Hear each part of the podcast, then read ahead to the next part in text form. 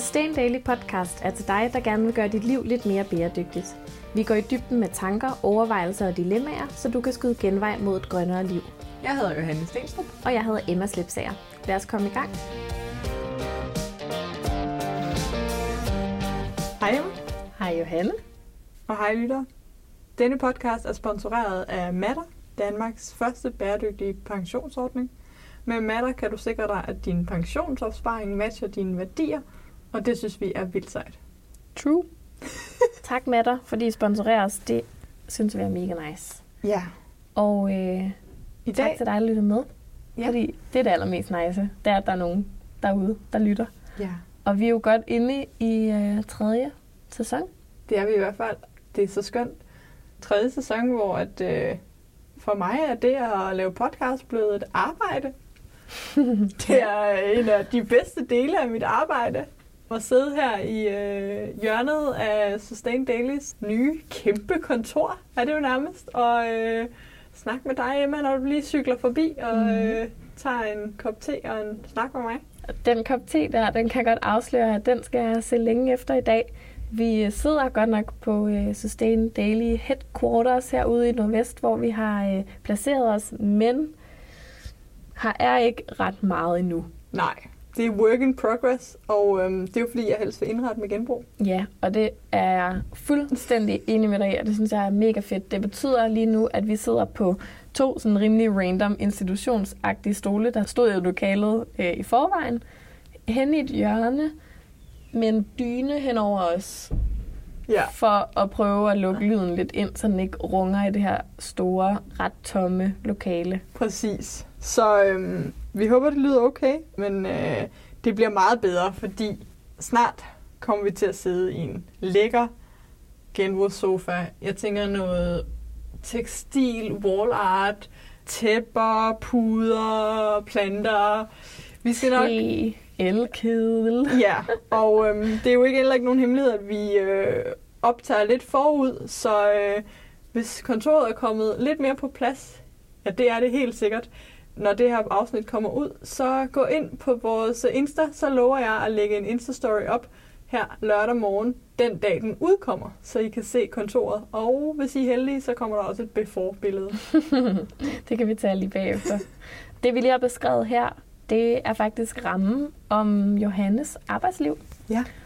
Og arbejdsliv, det er dagens emne for podcasten. Det er et lidt vildt emne, synes jeg, fordi jeg sådan set ikke rigtig har et endnu. I hvert fald ikke i den traditionelle forstand.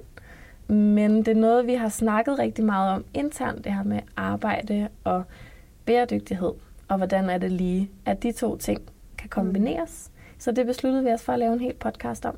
Ja, det er jo mega spændende at snakke om noget, når vi gerne vil være en podcast, der snakker om bæredygtighed og hverdagsliv, så for de fleste menneskers vedkommende, 8 timer om dagen, man bruger på det, som man får løn for. Mm. Hvad har du af tanker til dit arbejdsliv og dine bæredygtige værdier? Jeg tror helt overordnet, så vil jeg gerne have et arbejde, der gør verden bedre. Jeg kommer sandsynligvis snart til at skulle ud og arbejde som psykolog. Der har jeg jo valgt en uddannelse, hvor jeg synes, det kriterie ret godt bliver opfyldt næsten. Uanset hvor man kommer ud og sidder som psykolog, så har man jo i et eller andet omfang ansvaret for, at der er nogen, der får det bedre. Det gør mig rigtig glad at tænke på. Jeg vil rigtig gerne, at min tid i det hele taget bliver brugt på at gøre verden til et bedre sted. Og det kan den jo blive på alle mulige forskellige måder. Men jeg vil have det super stramt over at arbejde et sted, som jeg ikke synes bidrog til på en eller anden måde at skabe en bedre verden. Og det tror jeg, når jeg hører mig selv sige det, er det super millennial-agtigt sagt. For nogle generationer siden havde man nok sagt, at man gerne ville have et arbejde, som var stabilt og en fast ansættelse med en god, sikker fremtid, eller hvad man skal sige. Hvor at nu tror jeg, vores generation rigtig meget snakker om det her med sådan at have mening i arbejdslivet. Mm. Og for mig, der skal arbejdet på en måde gøre verden bedre for at give mening. Ja, jeg tror virkelig, at det handler både om, at vi er en generation, som har fået at vide hele vores liv, at vi kan blive, hvad vi vil, at mulighederne er uendelige, Men jo også, at vi er en generation, som tænker rigtig meget over, hvad vi gør med vores fritid. Mm. Og jeg kunne ikke se mig selv gå på arbejde med noget, som modarbejdede det, som jeg gjorde i min fritid. Og jeg så meget, meget hurtigt, da jeg startede på min uddannelse, som handler om at lave tøj, at jeg kunne ikke se mig selv arbejde i den konventionelle modebranche. Mm. Det strittede simpelthen imod mig. En lille personlig anekdote, så tænkte jeg rigtig meget over, da jeg startede min modeblog. Fordi det var sådan lidt et online CV, og en måde, hvor jeg kunne fortælle modebranchen, hvad jeg kunne. At så ville jeg nok afskære mig selv fra en masse jobs. Og det var især min familie lidt nervøs for, fordi hvad nu hvis bestseller eller nogen andre så den, og jeg googlede mit navn og så den, og så jeg ville ansætte. Det er noget at afskære dig fra, ja, fordi du havde en profil, som fordi jeg havde gik nogle holdninger imod det, som de stod for. Og eller, var der så nogen, der ville ansætte mig, hvis de ikke kunne leve op til det, jeg skrev på bloggen. Og så er jeg bare sådan, det er nok i virkeligheden ret godt, at de ikke ville det, fordi de jobs kunne jeg ikke se mig selv tage. Nej. Men det var lidt sjovt, også når vi snakker om, hvilke generationer, der tænker hvad. At jeg så mig selv blive skarp over for en del af branchen, og de så mig selv afskære mig fra en anden del af branchen. Mm. Men det er jo nok meget godt. Men jeg fik jo ikke det der modejob. Nej, du fik et helt andet. Ja. Ja, det vil jeg egentlig godt sådan lidt påtage mig en del af skylden for. Har du en stor del af skylden for? Som jeg plejer at kalde æren. Ja, men altså, nu arbejder du jo i Sustain Daily. Ja, det gør jeg. Det er jo sindssygt nice. Det er for vildt. Jeg havde aldrig troet, jeg skulle være iværksætter. Men lige pludselig så kom Emma med en lille idé. Så gjorde vi den større sammen, og sammen med Ditte, og sammen med de bloggere, der var med i starten, og den frivillige redaktion, som stadigvæk er med. Ja. Er det bare vokset for vildt, og der kommer endnu flere på, og hvis jeg skal sige noget om mit arbejdsliv lige nu, og det jeg tænker, så er det, at vi bliver en kæmpe stor virksomhed. Jeg identificerer mig ikke med ordet som selvstændig, fordi jeg ikke ser mig selv som selvstændig. Jeg ser mig selv som en iværksætter, der sætter gang i noget stort. Og det håber jeg virkelig, at vi kommer hen til. Og så er der en anden ting omkring det, jeg vil sådan, der gør en forskel. Men jeg har ikke lyst til at være ludfattig resten af livet. Mm. Når jeg hører ordet selvstændig, eller freelancer, så hører jeg også en, der struggler. Altså, hvor forfærdeligt det egentlig er, så er det faktisk nok to ting, jeg kobler lidt sammen op i mit hoved. Det her med at have et job, man er virkelig, virkelig passioneret omkring, og så faktisk at have det lidt hårdt økonomisk. Fordi alle ved, man ikke kan tjene penge på at redde verden. Eller i hvert fald gå, måske, altså der er forskel på at struggle, men man siger i hvert fald nej til de høje lønninger. Man går i hvert fald på kompromis med ens potentielle lønniveau. Man vælger mening frem for rigdom. Ja, helt klart. Den kobling laver jeg i hvert fald også. Og det gør jeg også. Og i virkeligheden tror jeg, at vi også er med til det. Jeg kan også høre os to have snakket om virksomheder, som har en offentlig holdning om, at ingen må tjene mere end 30.000 og sige, det er virkelig sejt. Men er det virkelig så sejt? Ja, det ved jeg ikke. Det er et godt spørgsmål. Man kan sige, at vi har jo lavet et helt podcast-afsnit om penge, og hvordan penge også kan være noget, som er med til faktisk at gøre verden mere bæredygtig, hvis de bliver placeret det rigtige sted. Så man kan sige, hvis du lige pludselig gik ud og tjente mega mange penge, så er jeg sikker på, at du vil sætte dem til at gøre verden mere bæredygtig.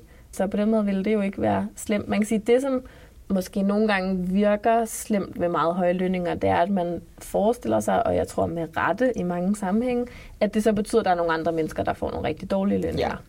Der er jo en ulighed, og der er også nogle lønniveauer, som helt klart virker meget ødselt. Det skal der ikke være nogen hemmelighed. Men jeg synes, vi har en uheldig diskurs, hvis jeg bruger ordet rigtigt, undskyld, hvis jeg ikke gør, i samfundet om, at dem, der arbejder for at gøre verden til et bedre sted, det kan være i sundhedssektoren, det kan være uddannelse, det kan være ved at forskønne verden med deres evner, eller gøre den mere bæredygtig.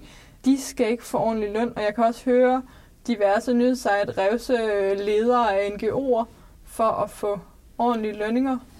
Og det synes jeg bare er virkelig, virkelig ærgerligt. Det taler ind i den her sådan opoffrelsesfortælling, der findes om det bæredygtige liv, ikke? Som også er den, vi tit refererer til, hvor man skal bo i en jordhule og gå i beskidt tøj og i øvrigt være ked af det dagen lang. Man skal i hvert fald have et lille hus og en cykel og en gammel bil og dyrke sine grøntsager selv, for at det giver mening i forhold til de lønninger, der er lige nu i de mest meningsfulde jobs i Danmark. Ja, jeg har virkelig også hørt mange interviews med Anders Morgenthaler, hvor han bliver drillet for sin Tesla. Ja. Fordi han vil gerne leve mere bæredygtigt, men hvorfor har du så sådan en stor fancy bil? Ja. Hvorimod typer som Hotshot-iværksættere Jesper Buch og andre bliver hyldet for at køre i kæmpe Audi'er og have huse i Spanien og sådan noget. Fordi at de ikke har sagt, at de vil leve mere bæredygtigt. Mm. Så er det bare helt fjong og fantastisk, at de har den her overflodslivsstil. Så du vil gerne have overflod på en bæredygtig måde? Ja, men for mig handler det også om at kunne give det videre. Mm. Kunne skabe endnu flere arbejdspladser. Jeg synes, at frivillighed er fantastisk, og jeg kommer selv ud af en frivillig verden. Blevet skolet i det frivillige, ja, skylder det frivillige liv rigtig mange af de ting, jeg gør i dag, og min mentalitet til livet og arbejdslivet. Men det mest fantastiske må der vel være, hvis endnu flere mennesker kan leve af at lave det, de elsker allermest, og kan leve af at lave det, som de er geniale til, og som gavner verden. Ja, og kan leve af at redde verden. Altså kan leve af at arbejde for grøn omstilling, bæredygtig udvikling. Ja. Hvis man vælger at bruge hele sin arbejdsdag på at arbejde for, at verden skal blive mere bæredygtig, så burde man blive højt betalt, fordi det er vores allesammens fælles bedste, man så arbejder for.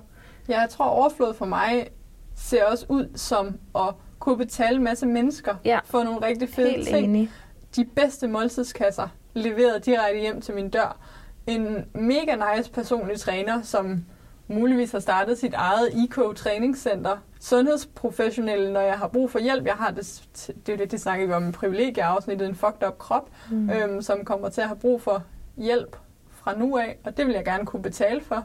Dejlige mennesker, som arbejder i Sustain Daily og Beyond. Så sådan nogle ting vil jeg gerne have, der er i mit overflodsliv. Det lyder dejligt. Det synes jeg bare, vi skal arbejde på. Hvad med dig? Vil du have overflod? Det vil jeg da. Det vil jeg da rigtig gerne. Og hvordan ser det ud for dig? Jamen lige nu tror jeg for mig, at det ser ud som noget, hvor der er tid. Mm. Jeg tænker meget over for tiden. Altså tid og penge, og hvordan de to ting er relateret til hinanden. Jeg er meget inspireret af sådan noget med 30 dage. Det var virkelig en lang arbejdsuge. 30 timers arbejdsuger. Det her med de kortere arbejdsdage og produktiviteten i virkeligheden er højere, hvis man ikke bruger lige så meget tid. Jeg tror, det er fordi, jeg står sådan på vippen til at skulle ud og have mit første rigtige gåseøjne arbejde, som nok bliver et fuldtidsarbejde, fordi sådan er det, når man er færdiguddannet psykolog, så bliver man typisk fuldtidsansat. Og tanken om det, synes jeg er ret overvældende, fordi jeg har været studerende i så mange år og har været vant til at bruge rigtig, rigtig meget af min tid på frivilligt arbejde. For eksempel her i Sustain Daily har jeg jo lagt oceaner af tid, og det er noget, som jeg godt kunne tænke mig at kunne blive ved med. Altså at lægge noget tid i nogle andre ting, end det, som lige præcis er mit job. Det kræver jo nok, at jobbet så tager lidt mindre tid. Så overflod for mig vil være at kunne have tid til alle de ting, jeg gerne vil. Og jeg ved godt, at man aldrig får tid til alle de ting, man gerne vil. Men i hvert fald til mange af dem. Jeg vil også gerne have tid til at hente Otto i vuggestuen, inden klokken den er 16:30. Og altså alle de her ting. Så jeg tænker meget over det med tid.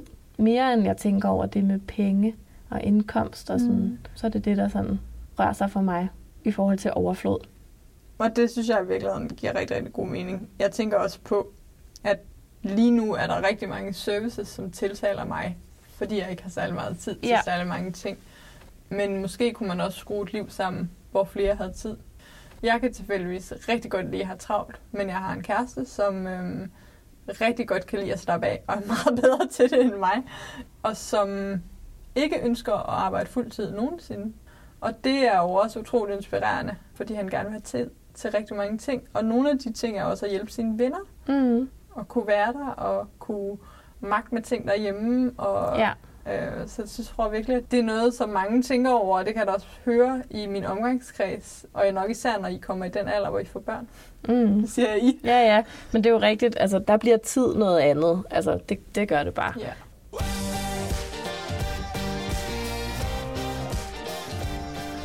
Hej igen, Emil. Hej. I dag tænker jeg, at vi skal snakke lidt om, hvordan man kommer i gang med det her pension, fordi Det er ikke nødvendigvis noget, Emma og jeg ved særlig meget om. Og det er meget godt, at vi hørte i afsnit 2, at det handlede om at investere bæredygtigt, men hvornår giver det egentlig mening at komme i gang med at lave en pensionsopsparing? Det er I nok ikke de eneste, der ikke ved så meget om.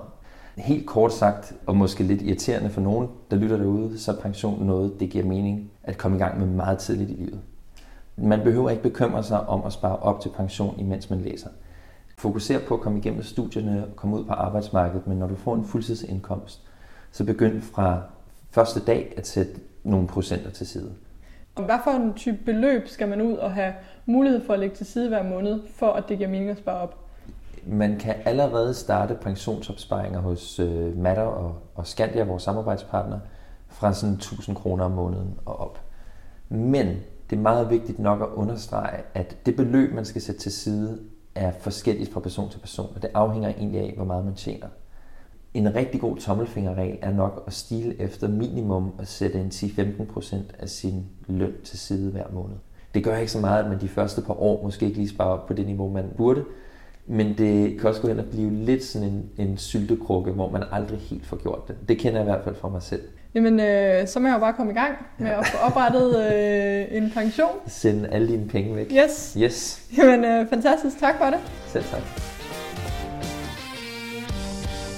En ting er, hvordan man gerne vil have sit arbejdsliv til at se ud, og hvad man godt kunne tænke sig mere og mindre af og sådan noget. Men jeg tænker, i forhold til arbejde, så synes jeg, en vigtig ting at komme omkring i det her podcast, det er, at uanset hvilket arbejde man har, så kan man jo godt arbejde for at prøve at gøre det arbejde mere bæredygtigt. Mm-hmm. Hvordan tænker du? Jamen, jeg tænker, at man jo på sin arbejdsplads ofte har alt muligt, man kan sådan pille ved. Det kan være, at man kan starte en fælles vegetarisk frokostordning. Det kan være, at man kan sørge for at få sat de der kasser op til det papir, man har printet, som man alligevel ikke skulle bruge til noget, sådan så det papir kan komme hjem til nogle af børnefamilierne og blive brugt som tegnepapir. Det kan være, at man kan sørge for at få frugten med hjem hver fredag, når frugtkurven skal skiftes ud. Altså alle de der små sådan, hacks, som man bruger, eller som vi måske meget taler om i den del af livet, der ikke foregår hen på en arbejdsplads, kan man jo også godt bruge på arbejdspladsen. Plus at jeg ser arbejdspladsen som et virkelig godt rum at få snakket med nogle andre mennesker, end dem man bor sammen med og er sådan tætte venner med, om alle de her bæredygtigheds- og miljøspørgsmål, der findes. Man møder jo tit nogen hen over frokostbordet på arbejdet, som har nogle helt andre udgangspunkter, end man selv har. Nogle dage, og mange dage, tror jeg egentlig for de fleste, der har fuldtidsjobs og også deroppe omkring, at det er jo ens største sociale berøringsflade. Ja. Og det er jo også noget af det, hvis jeg savner overhovedet noget fra studiet, så er det det her med frokosten, og snakke med folk, og snakke med så mange forskellige. Det tror jeg virkelig, du har ret i, at man skal ikke underkende, hvad den snak kan gøre, fordi det er jo ikke, så kommer man hjem, og så er det jo ikke lige sådan, det er ikke de fleste gange, man har snakket med sin partner om, hvad det er, der sker ude i verden. Men det tror jeg, man har meget over frokostbordet, og det er virkelig fantastisk, tror jeg, et sted. Og nu siger jeg tror, fordi jeg har aldrig været på en stor arbejdsplads. Jeg har været på små arbejdspladser i løbet af min studietid. Men den her kantinekultur og kollegakultur er jo et fantastisk sted at sætte ind. Og så kan det være, at man kan starte, som du siger, en vegetarisk frokostordning. Det kan også bare være, at man kan tage nogle små synlige markører på. Det har vi jo også før snakket om. Ja, jeg har jo skrevet en hel artikel til Systemet Hirli om, at madpakken er mit hemmelige våben. Det her med at have den grønne madpakke med, hvordan det starter samtaler. Ja. At man piller en eller anden linsefrikadelle op, så siger folk, nej, hvad er det for noget? Ja. Og så er man ligesom i gang med en samtale. Det kan jo også bare være en stainless steel, et eller andet vandflaske. Det kan være, at man siger nej tak til et sugerør, hvis I er ude til et eller andet firmaarrangement. Det kan være min kæreste, som insisterer på at have en almindelig kop på sit kontor, fordi ellers har de kun papkrus, i hans afdeling. Så går man ligesom hen til kaffen eller teen, og så tager man sådan et papkrus, og så går man ned på sin plads, drikker kaffen, og så smider man papkruset ud. Og det lyder ganske ubehageligt. Jeg hader at drikke papkrus, hvis jeg har en valgmulighed. Ja, men det har de så ikke. Nå, nej. Så han har ligesom sit eget krus, som han så selv vasker op, og sådan, fordi at han netop ikke gider at drikke de der, og synes, at det jo er et spild. Og sådan. Og det bliver han da mobbet lidt for, på en kærlig måde, som også gør, at han er blevet kendt som sådan klimaaktivisten på jobbet, ikke? Blandt andet på grund af det der krus. Det siger så også lidt om verden derude på arbejdspladserne, hvis det at have et krus med, gør en til en klimaaktivist. Nu ved jeg godt, at din kæreste muligvis også kan have kommet til at sige nogle andre ting, som outer ham. Jo, men du har helt ret. Altså, der er virkelig nogle gange, at det er meget små ting, der skal til, for at man har ligesom meldt sig på banen som en, der har omtanke for klimaet. Jeg tænker, at man har taget det samme valg af æstetiske og behagelighedsgrunde. Ja. Jeg tror også, arbejdspladsen, især hvis man er i nogle brancher, som ikke handler om at redde verden, der kan man virkelig blive konfronteret med nogle ting, og se det spejl, som hvis man ellers kun har fyldt sin Instagram med dejlige eco-aktivister og har nogle veninder, som går op i det samme og går i et bevidst yogastudie, så kan man på arbejdspladsen blive rusket lidt ud. Og ved du hvad, det savner jeg faktisk. Ja, men det er altså nemlig også en god ting. Jeg skulle lige så sige noget af det samme. Altså, det er fedt det der med at blive mindet om, at det man selv går op i, det er ikke noget alle mennesker de går op i. Jeg er ret bange for, at jeg godt kan blive lullet ind i sådan en boble af eco-aktivister. Så kan det godt være, at vi ikke er så gode til at tjene millionerne, men vi er også gode til at tro, at alle tænker sådan. Og vi er gode til at tro, at folk er lige så detaljeorienterede som os, og går op i, om det nu er det ene eller det andet materiale, og helst vil snakke bomuld versus hamp, eller synes, at 7 forskellige skraldespande på ens kontor er super normalt at glemme. Både de store linjer, men også hvor det meste af befolkningen, hvor de er i deres rejse. Mm. Jeg kan nogle gange komme ind i sådan en tanke, hvor jeg tænker, er det overhovedet vigtigt, det vi gør? Alle ved det jo godt i forvejen. Mm. Vi siger jo bare det som samme. Er sådan common sense. Vi siger de samme ting hele tiden. Vi siger, vær bevidst om, hvad du køber. Altså sådan noget. Og så møder man netop nogen, altså, som ikke har skyggen af den bevidsthed, som jeg ellers går og ser så mange steder og tænker sådan, altså, der er så mange, der siger det, vi siger, og skal man ikke bare lave noget andet og sådan noget. Men det er seriøst vigtigt at snakke om de her ting, og det er ikke alle endnu overhovedet, og der er så meget potentiale for en bæredygtig livsstil til at brede sig mere og mere og mere, fordi der er så mange, der slet ikke har fået øjnene op for den endnu, altså som måske slet ikke har fået øjnene op for præmissen, som er det her med, at alle de valg, vi går og træffer, de påvirker faktisk planeten.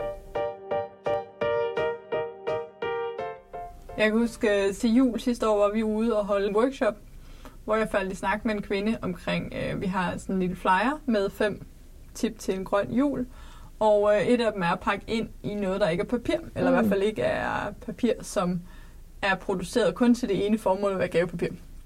Og hun synes, det var rigtig svært med jul og alt muligt. Så siger jeg, hvad sker der, hvis du pakker svigermors julegave ind i et flot væskestykke?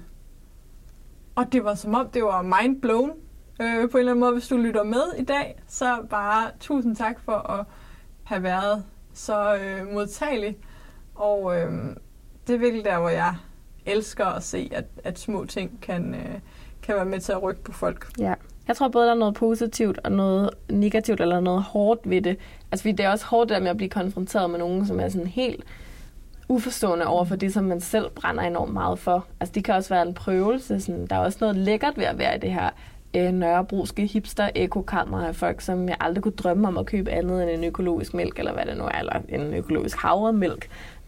Det kræver sgu også noget, synes jeg, at gå ud blandt nogen, som slet ikke går op i bæredygtighed, og begynde at plante de her små samtaler, de her små sådan, hints til, at man vælger at gøre tingene på en anden måde. Og sådan, der skal man altså have noget mod for at gøre det. Jeg kan godt nogle gange føle, at typer som mig selv kan forherlige iværksætterkulturen. For at være helt ærlig, hvis der var noget andet, noget som helst andet, jeg hellere ville, så ville jeg gøre det. Og det skal man også bare huske på, at arbejdspladser er fantastiske, fordi de giver så meget igen. Og så satser vi på, at Sustain Daily meget snart er en arbejdsplads for mange flere. Selvfølgelig. Det er jo kun en overgangsfase, hvor vi er så få. Hvad skal du i næste weekend, Johanne? Jeg skal stå rigtig, rigtig meget op. Det er sjovt, fordi det skal jeg også. Vi skal nemlig på Finders Keepers, et designmarked på Lokomotivværkstedet i København, hvor vi skal præsentere og sælge vores dejlige magasiner. Yay! Og det nice ved Finders Keepers den her gang, det er, at de har fokus på bæredygtighed, så vi kommer til at være i mega godt selskab. Så selv hvis du har købt magasinet, så kan du måske få inspiration fra vores naboer og alle de andre seje stande. Så hvis du overhovedet har tid weekenden den 10. og 11. november i København, så kom forbi Finders Keepers og bliv inspireret. Køb måske en enkelt julegave. Vi giver en high five eller et kram. Det må du selv bestemme, hvad du er mest til. Vi ses!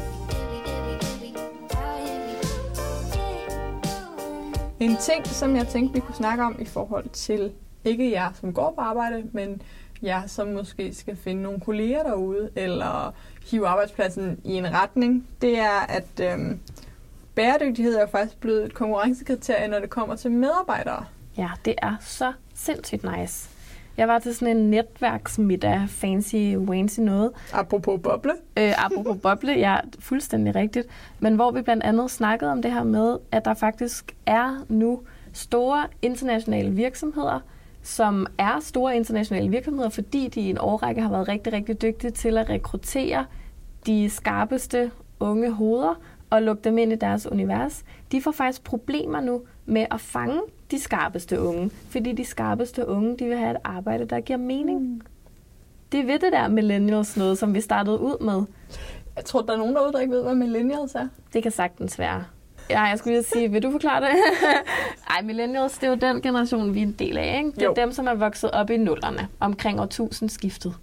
Jeg mener, det er sådan noget fra 88 til 95-agtigt. Fødeår. Ja, fødeår. Ja. Man er født i de 20 år, cirka. Ja, så som 89'er sniger jeg mig med ind i millennials. Ja, vi er inde i gamle millennials. Ja, det er i hvert fald den generation. Nu er jeg jo ikke. Nå nej, vi er overhovedet ikke lige gamle. Jeg er den gamle millennial. Skulle det være et glas? Nej. Millennials har, tror jeg i hvert fald, og det er der også... Det er bevisligt. Nogen, der har undersøgt præcis, at vi har den her... Vi har drive til mening, som gør, at vi udfordrer status quo, og vi vil mere med vores liv. Man kan kalde det snot forkælet, eller man kan kalde det hjertet på det rette sted. Det er blevet kaldt begge dele i litteraturen. Men det, der i hvert fald er, det er, hvis vi skal... De bedste af os, og dem hører I jo med til, når I lytter til den her podcast, sætter større krav til vores arbejdspladser, sætter større krav til de værdier, vores arbejdspladser har. Og det vil sige, at det er en stor virksomhed, som måske ikke kan mærke, at deres kunder efterspørger bæredygtighed, og måske ikke kan mærke, at de mister salg til nogle bæredygtige virksomheder. Men de kan mærke det på, som Emma sagde, kandidaterne. Og de værdidrevne virksomheder kan virkelig mærke det på, at de får nogle rigtig spændende ansøgere.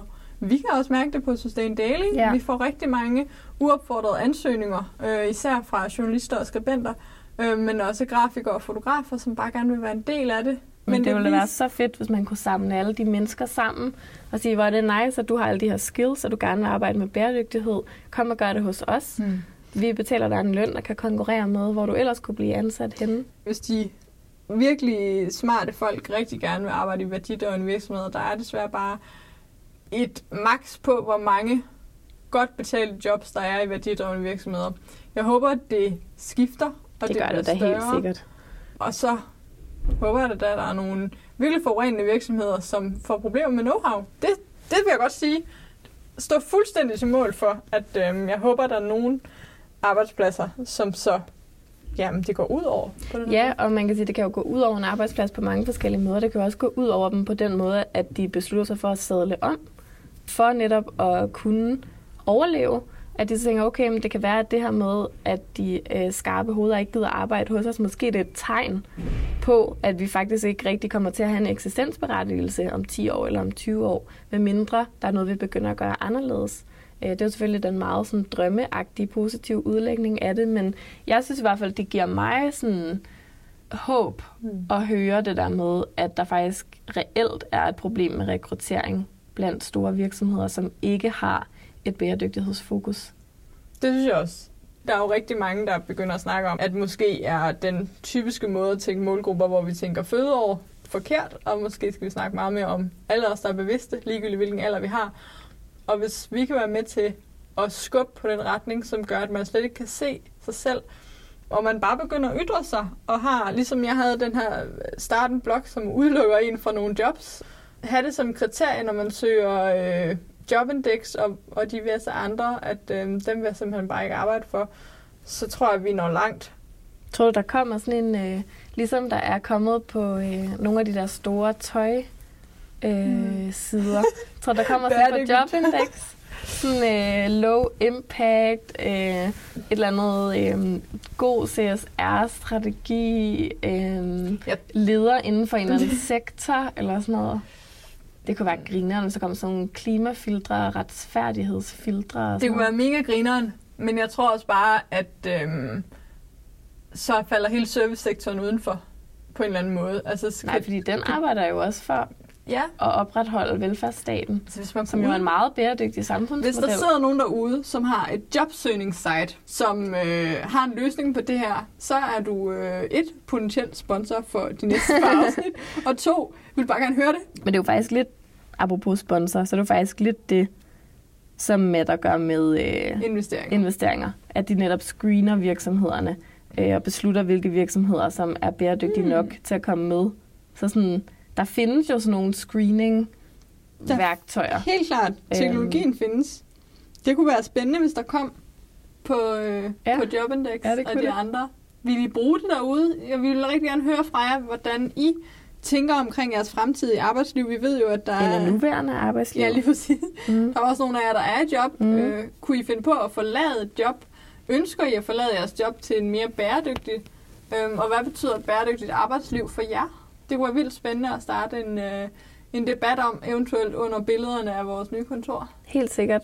Jeg synes, det er et sindssygt spændende emne. Jeg tror også, det er, fordi jeg står for at skulle kaste mig ud af det lige om lidt, og du har også lige kastet dig ud i det. Og det er sådan, det er jo meget aktuelt for os, men også fordi der er godt nok mange år af ens liv, hvor man skal have et arbejde. Ja. Og hvis man på en eller anden måde kunne knække den nød og have et arbejde, som man kunne tjene de penge på, som man havde brug for at have det liv, man gerne ville, og som samtidig arbejdet for at redde verden. Så hvis du der har regnet den ud, så sig lige til i kommentarfeltet, eller hvis I har regnet et skridt på stigen op imod det ud, så del det rigtig gerne med os. Del det, og tak fordi, at I lyttede med. Det er som altid en fornøjelse at lave podcast til jer, og vi lyttes ved om en uge. Hej hej! Hej hej!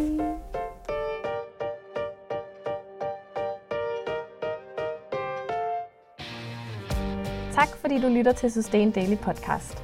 Hvis du kan lide, hvad du hører, kan du hjælpe os på vej ved at abonnere på podcasten i din yndlingspodcast-app og skrive en anmeldelse.